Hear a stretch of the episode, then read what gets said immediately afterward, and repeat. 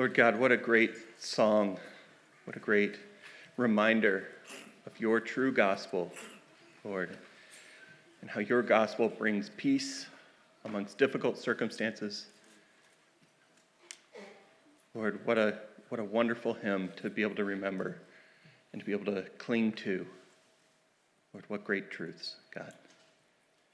Speak to us as we enter into this time of communion, Lord. In your name, amen.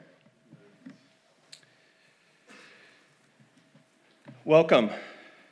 This is the time of our worship service where we get to, as a group, remember the sacrifice that Jesus made on the cross. Each week, one of the elders or one of the men in this church stands up and gives a message to help us remember and savor that gospel. I was thinking about this practice this week, and it surprised me how this never gets old. An analogy came to mind. So, humor me as I kind of play this out.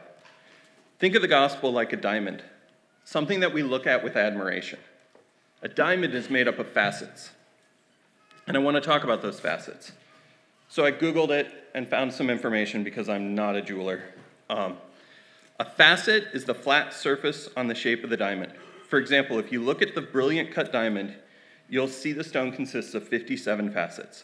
The crown of the diamond has 33, the girdle has 24, um, which is underneath the pavilion. Um, some round, brilliant cut diamonds have 58 facets, and the facets are arranged in such a way to make sure the right amount of light enters the diamond, as well as reflect from the diamond. It is considered a good thing to have more facets because more facets will give more sparkle. The facets are what make a diamond beautiful, but one on its own is just a flat surface. The facets work together with each other to bring out the brilliance of the diamond. When it comes to the design of a diamond, industry experts say that a diamond's fire, brilliance, and scintillation depend on the perfect proportion and symmetry of the facets. The purpose of the crown and the pavilion facets therefore play a completely different role in the performance of a diamond's brilliance. For a diamond to reach its full potential, it needs to be cut correctly by a skilled craftsman. When a diamond is cut to perfect proportion and symmetry, light will reflect in a way where the diamond appears brilliant. The gospel is a diamond. The Holy Spirit is the craftsman that has written the perfect number of facets of that gospel in God's word and given us an unbelievable way to see it. There are more facets to the gospel than we can even comprehend. And when we come to the Lord's table, we try to shed light on one facet so that we can see the fire, brilliance, and scintillation of the gospel. I urge you, as you open up God's word this week, to take that approach. Look at the words on the page, not just as words, but as a facet of the most beautiful truth we can ever know. So this morning, I want to look at Colossians 1, verses 13 and 14, and see a facet of the beautiful gospel. Turn there with me.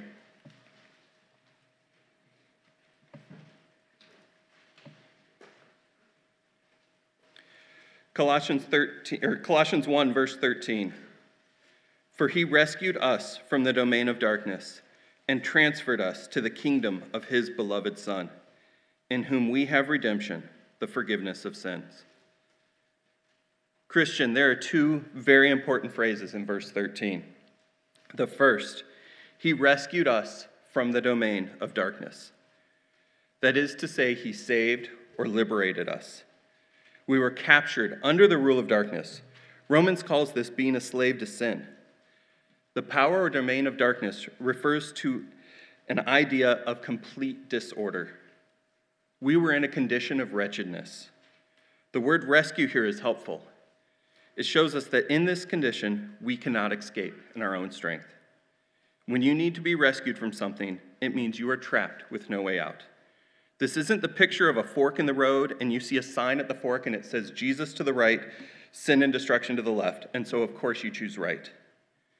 We were born in a state of complete wretchedness and disorder and had no way out. We were in a ravine with unclimbable walls, and Jesus came down into that ravine and pulled us out against our will. Which leads me to the second phrase. We were rescued not just from somewhere, but transferred to somewhere. That where is the kingdom of his beloved Son. He took us from Satan's dark realm and placed us into the bright light of Jesus' kingdom.